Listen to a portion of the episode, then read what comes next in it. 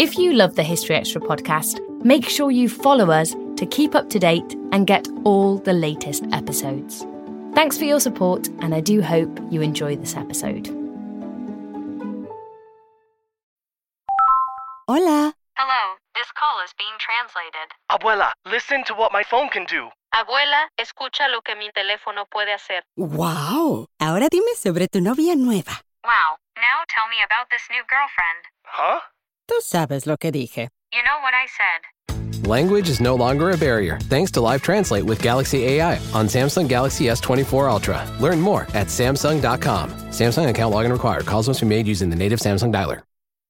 Life is a highway, and on it there will be many chicken sandwiches. But there's only one McCrispy. So go ahead and hit the turn signal if you know about this juicy gem of a detour.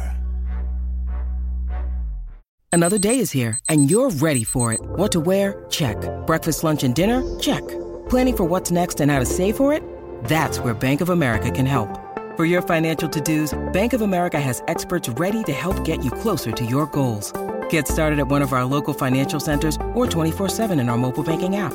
Find a location near you at bankofamerica.com slash talk to us. What would you like the power to do? Mobile banking requires downloading the app and is only available for select devices. Message and data rates may apply. Bank of America and a member FDIC. This episode is brought to you by Reese's Peanut Butter Cups. In breaking news, leading scientists worldwide are conducting experiments to determine if Reese's Peanut Butter Cups are the perfect combination of peanut butter and chocolate. However, it appears the study was inconclusive, as the scientists couldn't help but eat all the Reese's. Because when you want something sweet, you can't do better than Reese's. Find Reese's now at a store near you.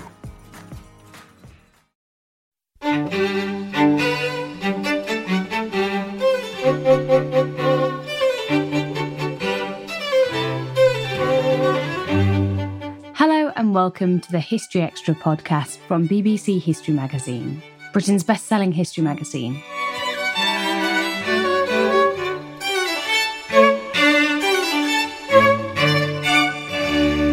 I'm Ellie Cawthorne.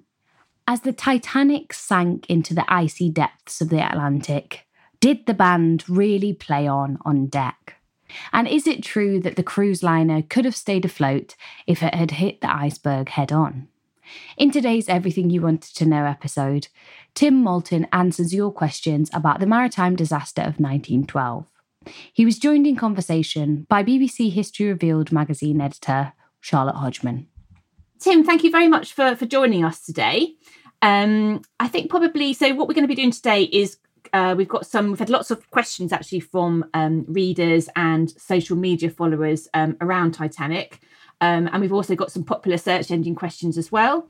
Um, so I think perhaps if we start with um, some of the some of the popular search engine questions, we kind of put a little bit of context around um, Titanic. Um, so first off, I mean, how big was Titanic, and you know, how was it built? Where was it built? That that kind of thing.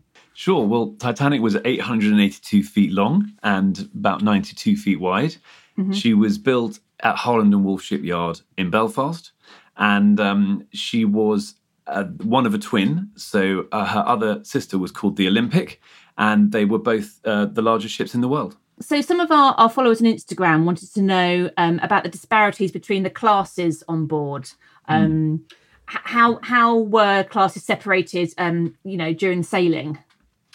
Well, in 1912, there was quite a rigid class structure on transatlantic liners. And um, in particular, the Titanic had a third class, a second class, and a first class.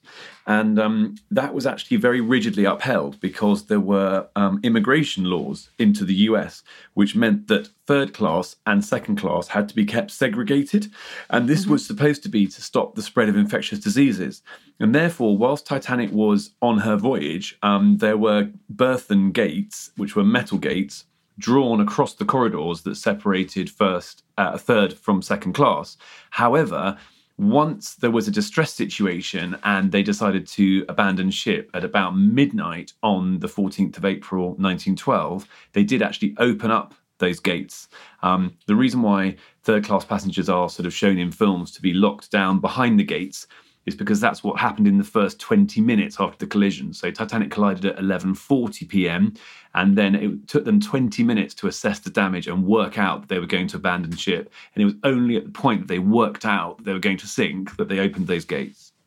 Right. Okay. Um, and does that explain why so many sort of third class passengers were trapped below decks when it sank? Well, um, I, I'm glad you said that, Charlotte, because that, that is actually a, a myth, and hopefully today Okay. we'll bust a few myths. But um, yes, in fact, they sent first and second class stewards down to help the third class stewards to direct third class to the boat deck from, um, in fact, from midnight. Um, and uh, the last uh, Titanic didn't sink until 2:20 in the morning.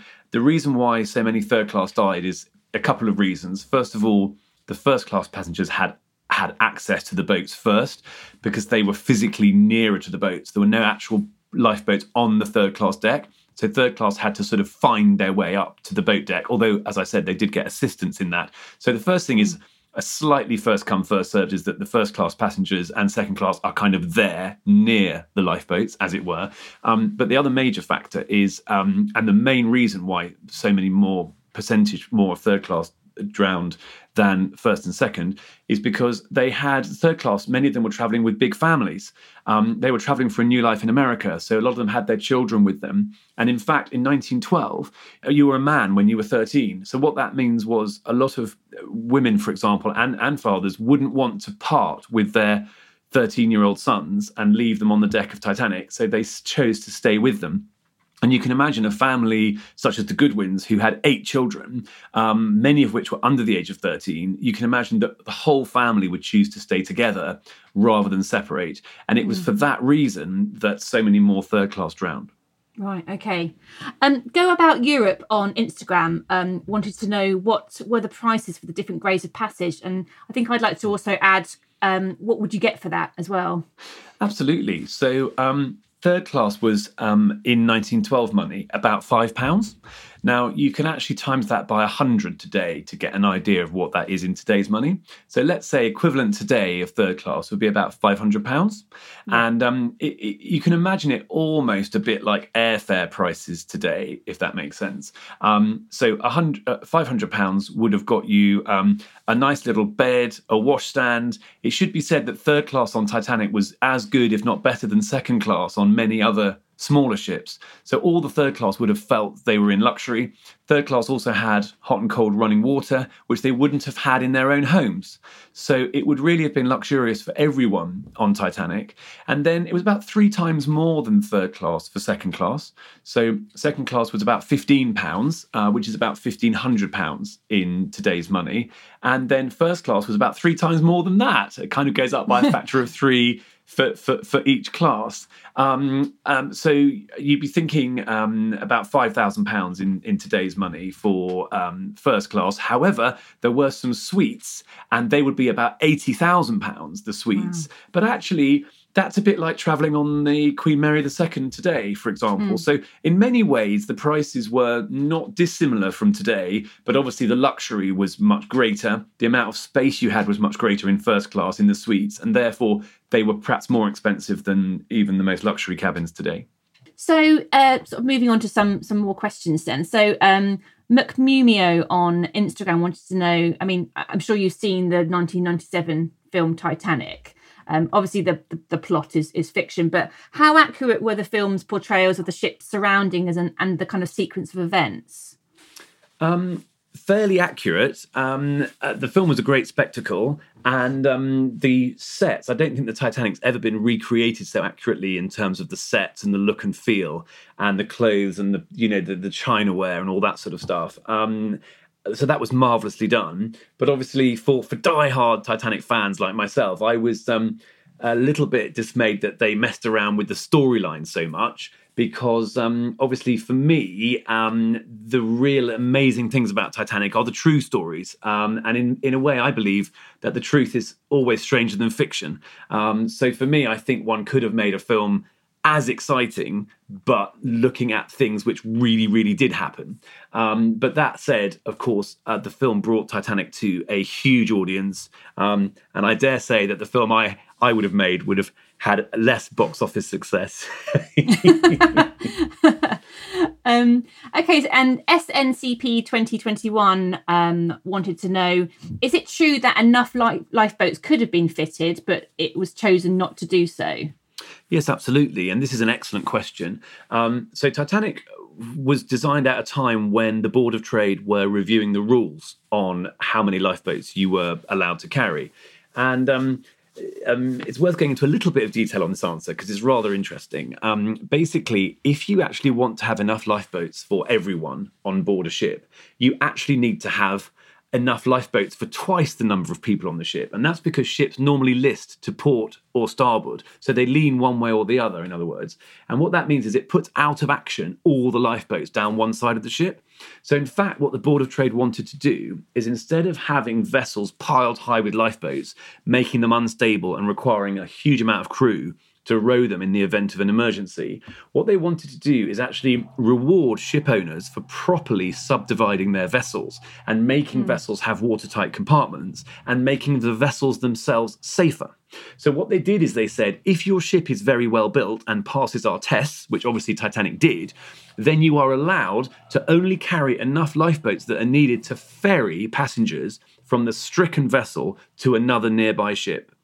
Uh, another question uh, that's been quite popular is, is why do you think that this particular sinking uh, looms so much larger in collective memory than, than other ship disasters? Absolutely. Well, um, it was one of the worst peacetime maritime disasters in history. It occurred before the horrors of the First World War, where um, obviously thousands and thousands of men died in the trenches, etc. So it was quite shocking for what had happened is the Victorians brought on science and progress. The Edwardians brought on labour laws and they improved diet and life expectancy was going up. And basically, if you like, um, science and, and, and, and mankind's ingenuity, if you like, was conquering nature. So they didn't expect that the best they could do, this wonderful ship, would actually sink on its maiden voyage before even getting to its destination of New York for the first time. Um, and that was very shocking to people. But the other reason is, which is perhaps slightly deeper, is that um, as human beings, we love tragedy. There's something about um, you know the, the smallness of of human beings and, and the vastness of, of nature um, that really appeals to the human condition. So our tragedies today are things like the Titanic, and the Titanic is the perfect tragedy because um, no one was really to blame. Everyone was trying their best and trying their hardest, and really she sank because of the awesome power of nature. Joe Pierce on Twitter wanted to know um, whether a string quartet actually played on deck of the ship um, as it sunk, or was that a myth and something that's kind of been created for, for films? Um, both. Um, so there was an orchestra on the Titanic, and they did very bravely play to keep people calm and and obviously entertained as well while they were um, cooling their heels uh, and waiting for the uh, the lifeboats to become ready. Um, however, after the last lifeboats um, were gone from the ship, then the band did stop playing. So the lifeboats had gone. The ship lasted about another half an hour after the lifeboats had all gone, and there was no um, no playing uh, of instruments at that time. But of course, all the survivors were in the lifeboats. No one survived Titanic who didn't eventually make it into a lifeboat. So the perception was that the band was playing as they left the ship, which is true. Um, but it should be noted that um, they did actually sort of rush down to their cabins and get warm things, and um, they strapped their musical instruments to their backs and jumped in the water. And um, in fact, the bodies of um, some of the musicians were in fact recovered after the sinking. Saskia on Twitter wanted to know um, why did the ship sail so close to icebergs? Was this a calculated risk, um, or was the iceberg adrift? well, a, a brilliant question. A brilliant question. Um, in a nutshell, it was a calculated risk. So, um, in 1912, you couldn't just sort of sail about anywhere on the on the North Atlantic uh, as a liner, a passenger liner. There was a westbound track to New York, which was laid down as a particular line that ships should follow, and there was an eastbound track from New York, New York to Europe. Um, the tracks were about 60 miles apart, and that was to avoid collisions in fog of ships going different ways. And um, Titanic was right where she should be. She was on her westbound track to New York. Um, they'd had many reports of ice, so they knew they were entering into an ice area. However, the weather was extremely clear. There was no moon, but there were lots of stars out. And um, the sort of common knowledge um, among captains in 1912 was, in fact, that um, as long as it was clear weather, you would always be able to see an iceberg in time to avoid it. So, what the Titanic did instead of slow down is she posted um, good lookouts in the crow's nest and um, she darkened down her hatches in front of the bridge so that everything was dark before the bridge to give the officers on Titanic the best night vision. And in fact, even to avoid having any glass in the way looking ahead, in fact, Murdoch, who was in charge of Titanic that night, actually stood out on the wing bridge um, so that he had an absolutely clear view ahead. And um, unfortunately, they were caught out eventually by the weather conditions. Um, but that's perhaps a, another part of the question. Right. Okay. Um, and um, was it possible for anyone to to kind of bypass the captain's orders, um, sort of regarding icebergs and things like that? Um, well, they wouldn't have wanted to because they were all running the ship together. Uh, they all respected Captain Smith very much. They were all very capable officers themselves. Um, in fact, Murdoch was one of the most capable officers, and, and in fact, Captain Smith didn't want to sail on Titanic without Murdoch because of Murdoch's experience on the Olympic, uh, which was the same size as Titanic, as, as I said earlier. So um, the point being is that they all believed it was safe um, to travel um, at that speed uh, in those conditions in the ice region. They knew they were getting into the ice region and they were um, keeping a sharp lookout for ice. Um, Unfortunately, um, because of the very cold water they were traveling through, there was a slight haze on the horizon, all around the horizon. And unfortunately, that slightly delayed them seeing the iceberg. And they nearly missed it. They jolly nearly missed it. They just grazed it. And I'm afraid that created a 200 feet of damage along Titanic's hull. And that was only about the equivalent of a sort of fireplace, if you like, in size. But because it was spread out over five watertight compartments, um, it meant that uh, the Titanic would eventually sink. Right. I mean, what sort of um, safety features were in place on on Titanic to kind of prevent it from from sinking, if, if that sort of thing, Mm. if it had hit an iceberg? Well, a, lot. Um, first of all, she had a double bottom. So Titanic's hull was quite flat bottomed, um, but it had a double skin. So there was about a, a, a one foot gap between the outer bottom of the Titanic and the inner bottom of Titanic, and both of them were watertight. Mm. So she had a double bottom, um, but her double skin did not extend up the size of the vessel. Um, so Brunel's Great Britain and Great Eastern actually had a double skin throughout the ships, whereas Titanic, um, possibly to save money, um, had just a double bottom.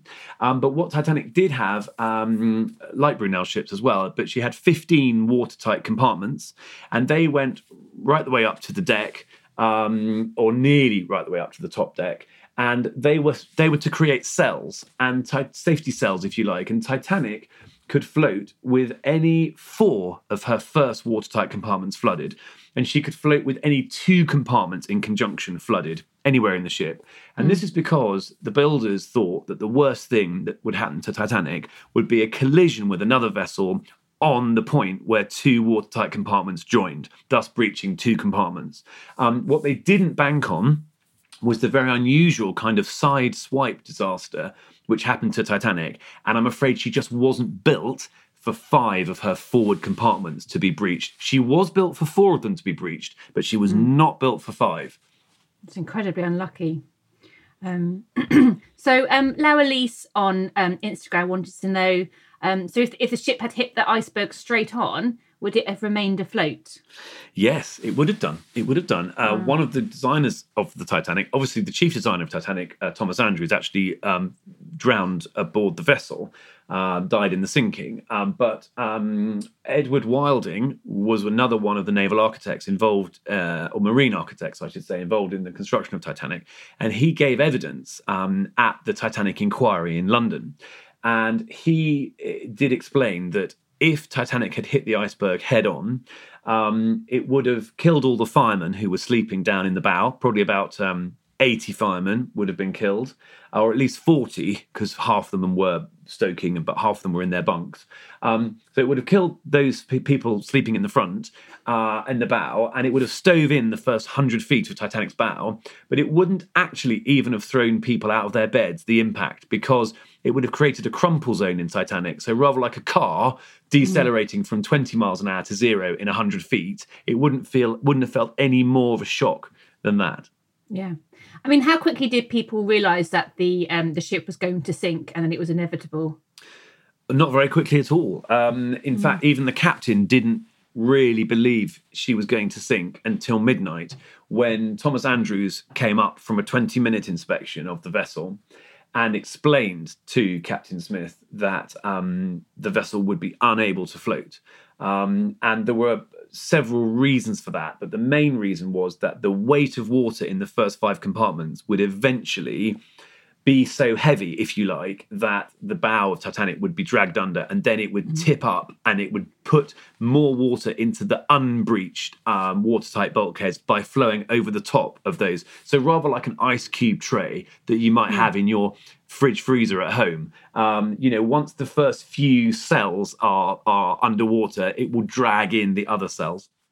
another popular question is kind of around the insurance money. Um, so we've had a few questions on social media asking um, why was the insurance um, increased by White Star Line before it sailed, and also how much insurance money was paid out after the sinking. Mm, sure. So um, people love a conspiracy theory, and this is one of them. This is one of them. Um, Titanic's insurance was not increased before she Right. sank. Um, people love to sort of think about, uh, you know, sort of scams and things that were going on that were wrong. Um, but I'm afraid that's an armchair view, and uh, that didn't happen. So the first thing is it wasn't it wasn't increased, nor nor were the ships swapped or any other sort of nonsense like that that that people do tend to talk about on the internet. Um, but what I can tell you is insurance money was paid out. Um, about a million pounds of insurance money was was paid out.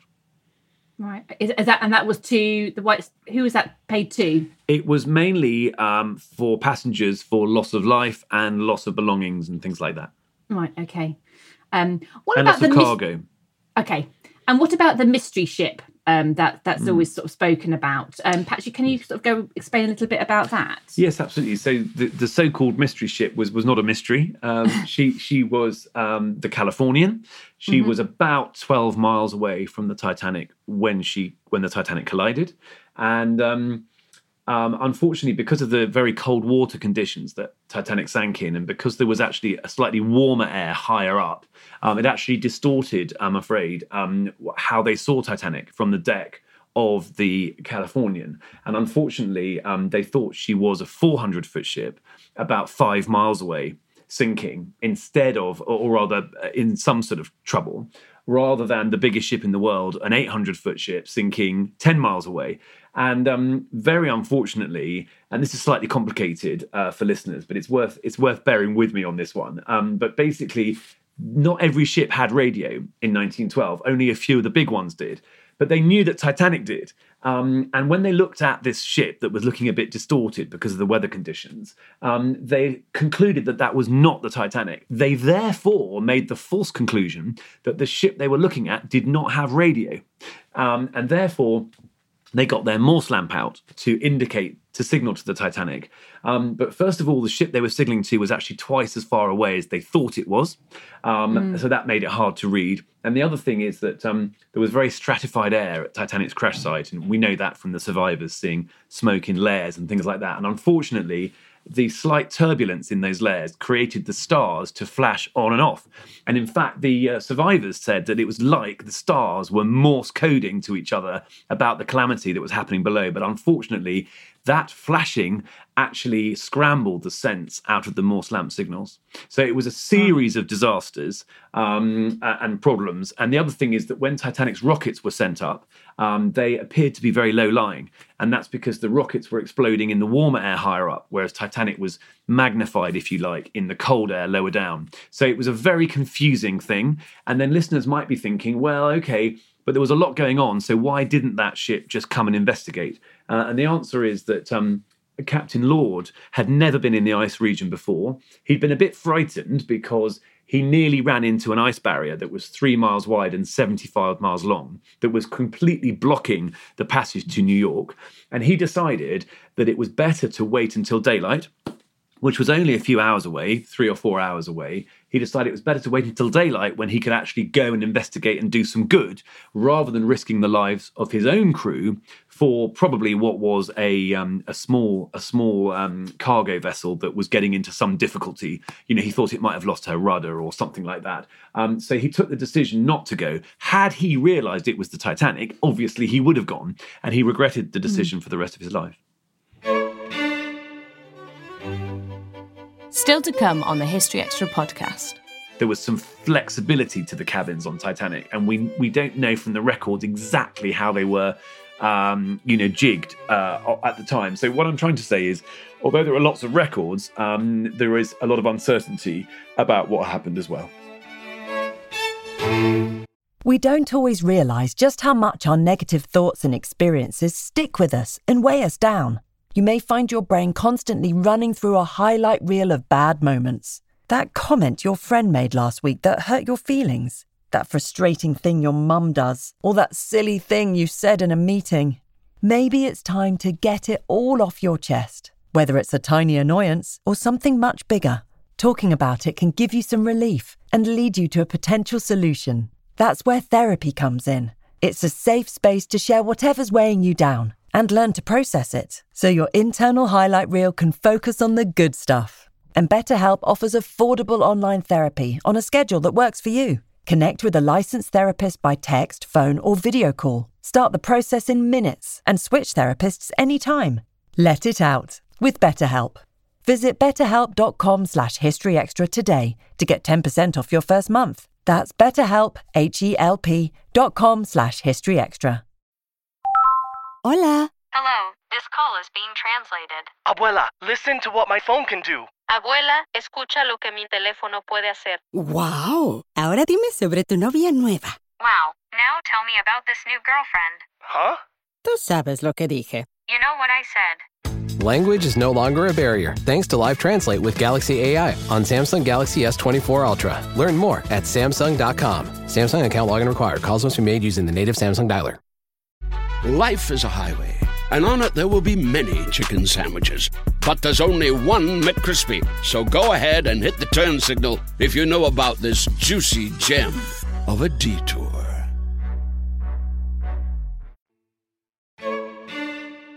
Captain Smith has often been made out to be the kind of villain of the um, of the tragedy. Um, you know, what sort of man was he? He was a very experienced man, wasn't he? Um, you know, was was he in any way to blame for what happened? Well, not really. I mean, he was to blame because he was the captain. So ultimately, the buck stopped with him, if you like. Um, but equally, Bruce Ismay was on board, who who was employing the captain and who owned the ship. Uh, so you could argue that he was like a like a super captain, if you like, and that the, the the blame lay with him. Yeah. Um, in fact, it was a series of accidents, and they were all the most experienced people. They were all the best and most reliable people. They were all the most skilled people. But unfortunately, the freak weather conditions in the ice field in which Titanic sank caught them all out. Um, without getting too scientific, um, over the ice field that Titanic sank in, there was um, a thing called a thermal inversion, and that creates a thing called abnormal refraction, which is a posh word for light bending abnormally. And I'm afraid it was that abnormal light bending that I'm afraid meant that they couldn't see icebergs when they thought they could. Right. Okay. Um, another question on Instagram was um, around whether there was an investigation afterwards to determine, you know, what had happened and whether the ship's design had contributed to the sinking. Mm, that's a very good question, and there was. So, um, in fact, quite shockingly, within seven days of the survivors arriving um, in New York on the um, On the Carpathia, which rescued them, uh, not the Californian, which didn't rescue them, but the Carpathia, which did rescue them, um, they were all summoned before Senator Smith, who convened a special inquiry. And he interviewed a lot of the officers and passengers of Titanic to try and get to the bottom of the tragedy and what happened. And then, not content with the US inquiry, the British um, Board of Trade had their own inquiry also in 1912 um, about the disaster. So, um, Titanic disaster is actually one of the best documented in history. Um, and in fact, we've got a lot of eyewitness testimony that was taken down in those, if you like, court cases um, about the Titanic. And that's how we actually know so much about it. Mm. What did they, what did they find? What was the findings of that of that investigation? well, um, in a way, uh, it was really found that it was an act of God, if you like. It was Right. found that it was no one's fault. Um, although there was another inquiry in um, 1913, which actually found the White Star Line to be negligent in its navigation. Um, I don't actually agree with that finding, but um, nevertheless, that was the finding. So White Star was eventually found to be to blame. Um, but I think people did realize that it was a series of incredible events that came together. And that's why it's a tragedy that we're still talking about today, because there were probably a hundred or a thousand or a million things which contributed to. Yeah. Um, Laura Lease on uh, Instagram wanted to know whether there were any famous paintings, treasures, jewelry, etc., that were they lost in the sinking. Yes, absolutely. Um, there were. Um, in fact, there was uh, a very famous jeweled book of the Rubaiyat of Omar Khayyam, which was a popular publication um, at the time. Obviously, an ancient text, but a popular popular ancient text at the time, and um, it was studied studied with all sorts of rubies and precious gems and gold leaf and things like that. And that was um, the property of a book collector, and that was a priceless uh, item. It was actually going for auction in New York at the time. I think the reserve price on it was two hundred thousand, which is about two million pounds for a book today. Um, so that was a treasure which had taken years to make, which was lost. Um, also, Mr. Carter had a very smart um, red car, which was, um, uh, I think it was a Renault, and that was actually lost in the sinking as well. Um, but in terms of actual artworks, I think it was really, um, there were some priceless works by Bacon um, of books. Um, but nothing. Um, I'm sure some of the passengers had some valuable paintings which they'd brought brought in Europe and things like that. But um, that was kind of the most most of the treasures that were lost. Of course, the main thing that was lost that was of value um, was all the lives of the women and children and men um, who who died in, in the ship, rather than the actual value of the cargo itself. Yeah.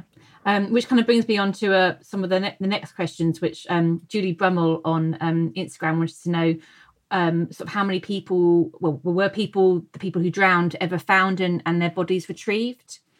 It's an excellent question, and the answer is yes. Um, so, um, about 1,500 people died in the Titanic tragedy. About 700 survived, a little bit over 700 survived. And um, of course, relatives of lost ones wanted, um, you know, ships to go and look for them afterwards. And um, there were a couple of ships that did so: the Minia and the Mackay Bennett. And they went out to the wreck site area and they recovered a number of bodies. I think about 70, but it may be more. Um, it may even be less, but I think about 70. Um, and um, in any event, they recovered a number of bodies uh, and they were then given burials. Many of them were buried at sea. Um, so, yes, they were, they did recover bodies. Mm. Um, and Cameron uh, John Acton, uh, sort of following on from that, wants to know what was Halifax's role um, in the recovery operation? Absolutely. Well, um, the rescue ships, as it were, uh, to get bodies were in fact run out of Halifax. So it was a very important sort of s- supply station for that.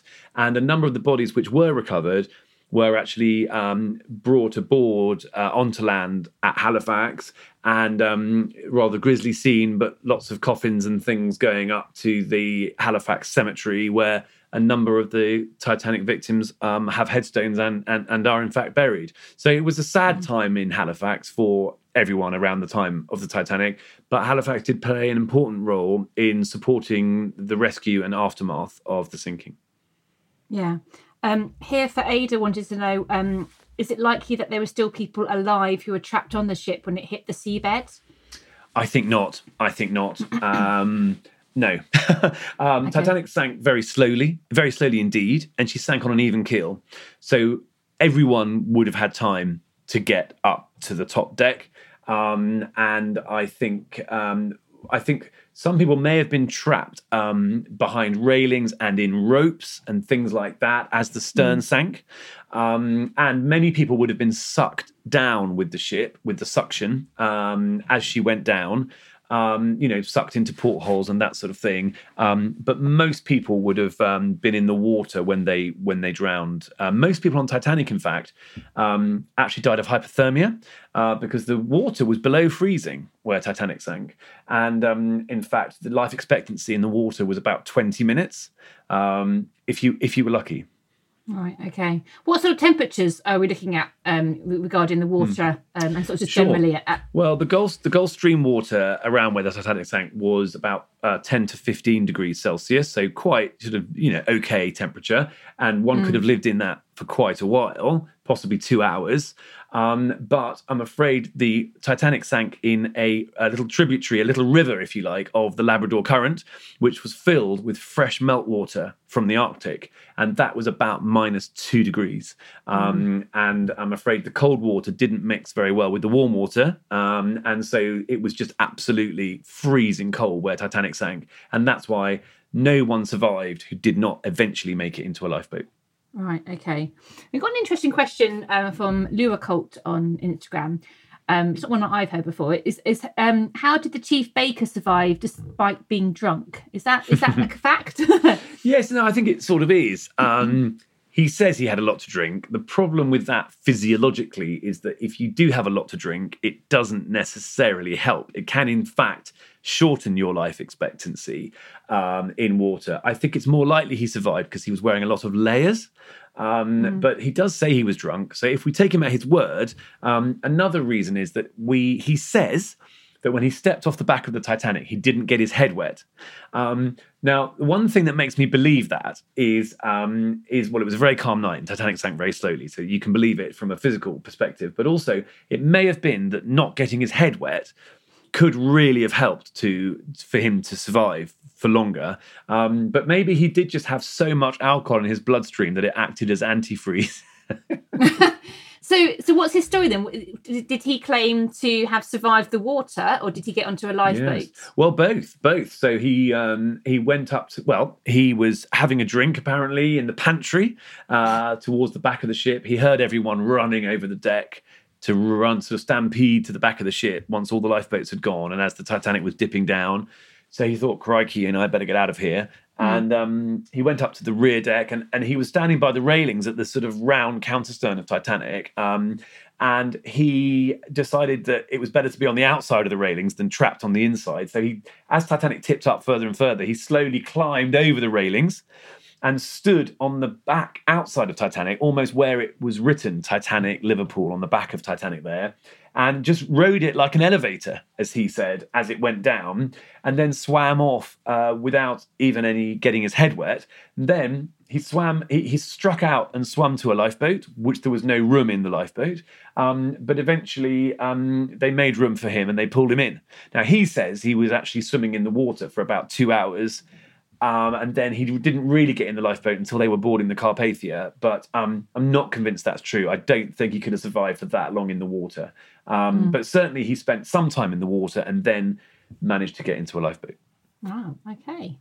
Um, why did um, J.P. Morgan and his wife back out of going on the ship? Were they really ill? I guess it's kind of come back to. a kind of Yes, no, I think they did. I think I think he did have a head cold. I think uh, he he had a bit of flu. Um, didn't didn't feel up to it. Um, and um, yeah, I mean, imagine someone like J.P. Morgan. He'd actually have loved to have been on the maiden voyage because it was his money that had. Mm. financed the White Star Line to build the vessel, and it would have been um, a lot of wealthy people like the Carters and people like that that were on board. Uh, The Astors, of course, were on board. Um, so he would have known personally a lot of the first class passengers. So he would have wanted to be there. He had booked his cabin, which you don't do sort of lightly. Um, but he certainly didn't cancel out of superstition or anything like that. He cancelled either because he had a cold, or, which I think he did have, or because he was very busy or something else happened with work, you can imagine. Um, I'm not certain of this, but I imagine he was, in fact, on the Olympics maiden voyage. So Titanic's maiden voyage would have been slightly less important than Olympics, and he might have felt, oh, I've kind of done that, if you see what I mean. He was at the launch. He was at the launch of both ships as well, I think. Um, so yes, but th- there, you know, thereby he managed to um, be saved, as it were. Yeah. Uh, another popular question is whether it's true that um, the engineers and people actually did sort of say that not, you know not even God could sink this ship. That it was an Mm. unsinkable vessel. Yes, um, kind of. I can imagine that being said, and um, I- I'm going to say yes, it's sort of to that. Um, the reason I'm being quite careful on that is that what the White Star Line said was that the watertight subdivision of Titanic rendered her practically unsinkable. Okay. So, in other words, what they were saying was she was unsinkable under any circumstances that they could reasonably imagine. The problem is they could not reasonably imagine the circumstance that she did sink under. Um, So, um, so yes, it may well have been said, um, but I think that may have grown a bit in the telling. Okay. Um, so another Instagram question here from McMumio was um, asking, um, was there sort of survivor's guilt after the tragedy and, and was it recognised as such um, at the time? Well, it, it is interesting. Um, certainly, a lot of the men who survived um, did feel guilty.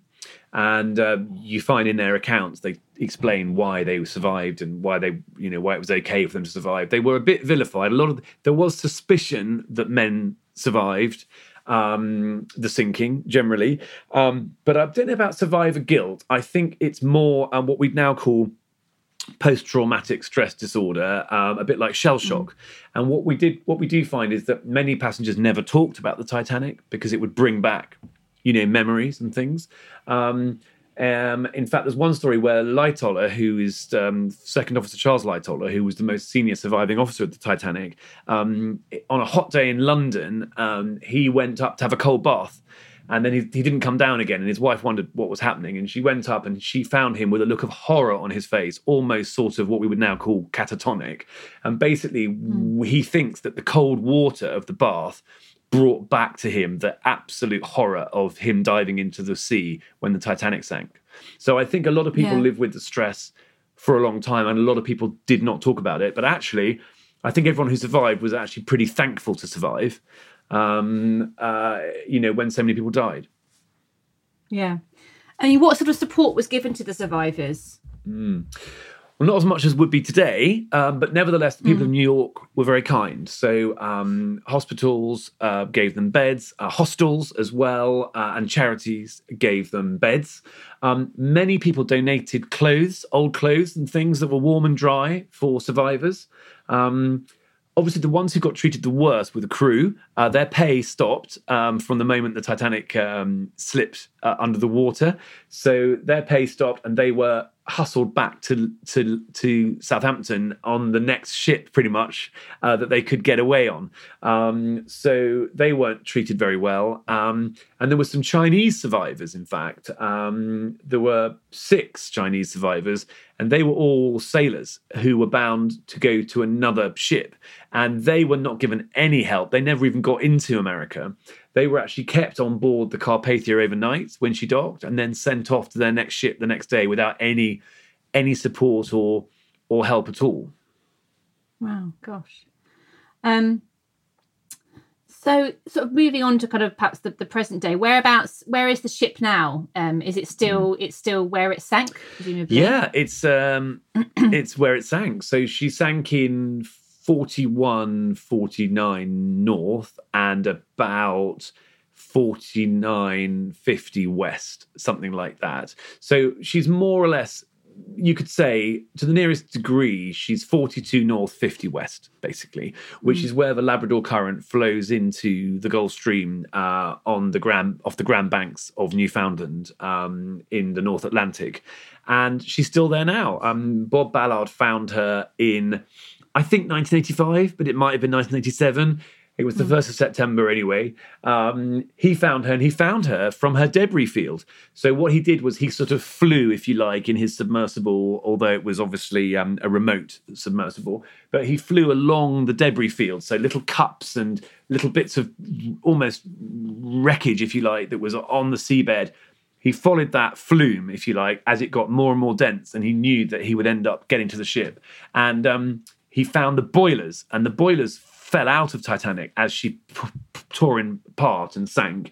And so the boilers probably would have been filled with water and they would have probably sunk straight down. So that was probably the exact spot where Titanic was at 2:20 in the morning when she broke up.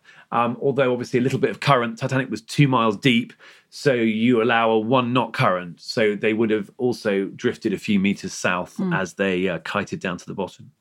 Were there any other any sort of earlier attempts to find um, the the wreck um, and you know do anything about it, retrieve things or retrieve the ship? I believe there were. I believe there were. Um, I'm not as expert as I perhaps should be on those earlier attempts, but there were people were trying to find the wreck from 1912 straight away. People were like, "Let's find the ship," um, but technology, you know, didn't really hadn't really caught up. And um, Ballard was very clever because he worked for Woods Hole Oceanographic Institution, and um, he had to go and find a, a nuclear submarine um, that um, uh, you know had sunk, and, and and so his job was to find that. And he said to the U.S. Navy, he said, um, "If I find the submarine really quickly, can I use the equipment and manpower and budget that I've saved in finding it quickly? Can I use that to go and find the Titanic?" So he made jolly sure, and they said yes. So he made jolly sure he found the nuclear submarine extremely quickly, and that gave him a window to then circle back to Titanic's crash site and um, and find her. Right. Okay. Um, and you know, someone else is asking on on Instagram. Um, you know, what will happen to the ship? Will it dis- dis- eventually disintegrate and disappear, or do you Hmm. think there will be? You know, will we be able to get any more of the ship up? And, Mm. and should we as well? Uh, no, absolutely. Very interesting point. So, Titanic sank in international waters. So, in a way, no one owns her, in a way. Um, and sh- there is a sort of treaty between, I think, France and Britain and America and things like that to protect the wreck. Um, but it's a voluntary treaty, and not all countries have signed up to it. Um, so at the moment, there's quite a lot of sort of tourism to the wreck site, and there is some removing of artifacts from the wreck site, which is a bit of a shame. Mm. Um, but on the other hand, uh, she will just rust away eventually. I don't think she's going to rust away as quickly as people say she is. Um, I think there'll still be some metal down there for another one or two hundred years. However, um, within 500 years, she probably will have gone completely. Um, and actually, uh, I was talking on a uh, another i- interview the other day about um, trying to even raise the Titanic and have her back in uh, in Belfast on the slipway there, and Mm. one could actually do that, and one could leave the ship site as a um, memorial to those who died and be very sacred about that. Um, but actually, one I think we should actually preserve what is left of Titanic now and carefully lift her, and it Mm. wouldn't cost as much as making the next blockbuster film about the Titanic. do you think that's likely to happen? Is that you know is that something that might happen? I I think it could. I think if I put a lot of effort Yeah. into it, it probably would. But um, Yeah. I'm probably busy with other things at the moment. But um, if anyone's listening who would like to uh, raise the Titanic, then come and talk to me, and we'll do it. okay. Um, so just just we've just got a few um sort of popular search engine questions that would be would be quite good to um to kind of to deal with. Um, how did Titanic compare to the size of the kind of the cruise ships that we we have today? Well, she was about the same size as quite a famous liner um, called the Canberra. Okay, so the answer to that would be she's quite a lot smaller, about a half the size of a sort of um, very large crude carrier. So Mhm. she's she's smaller. So she would she would seem today to be um, a sort of like a small cruise ship, if you like, not a giant, giant cruise ship.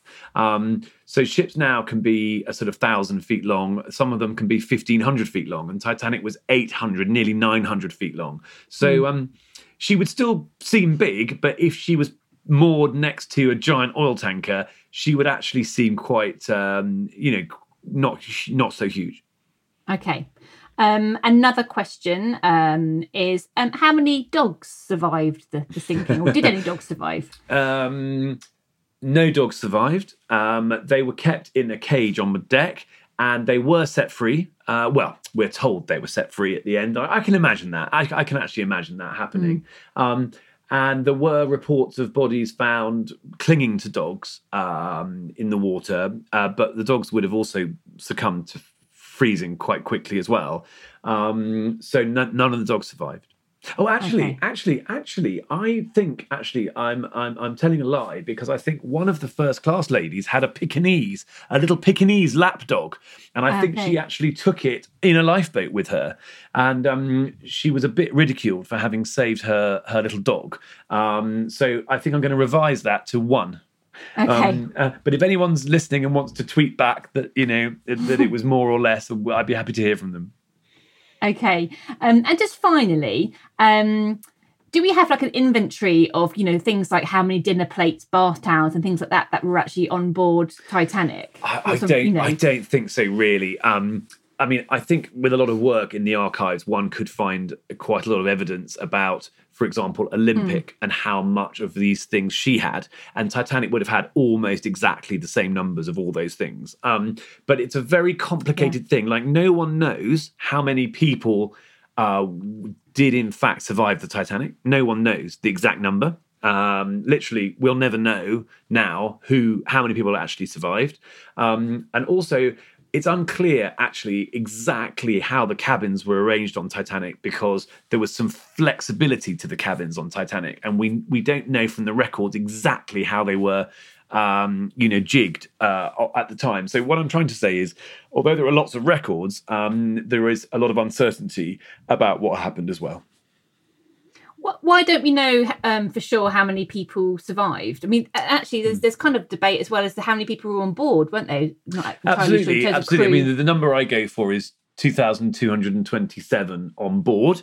Um, but that's not exact. And the number I go for is 705 survivors, but that is not known exactly. Um, could have been 711, for example. Um, and I think the reason is that um, when you're keeping records of that many people coming and going and toing and froing, it, there is, you know, like for example, there were some firemen who were late and who didn't get on. There were a couple of people who got off in Ireland that were supposed to not have got off in Ireland, for example. Um, so what I'm saying is, there's probably a grey area of about 10 to 15 people that you're just not quite sure were they supposed to be on but weren't on. Um, you know, were they on or not? Um, and there are other things like some survivors very sadly died in the lifeboats of exposure.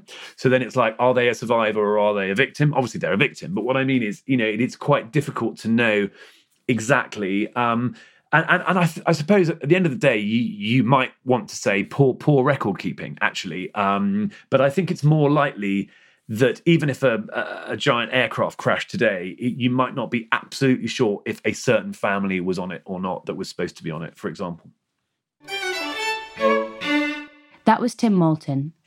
Tim is a leading expert on the Titanic and the author of several books about the subject including 101 Things You Thought You Knew About the Titanic but Didn't.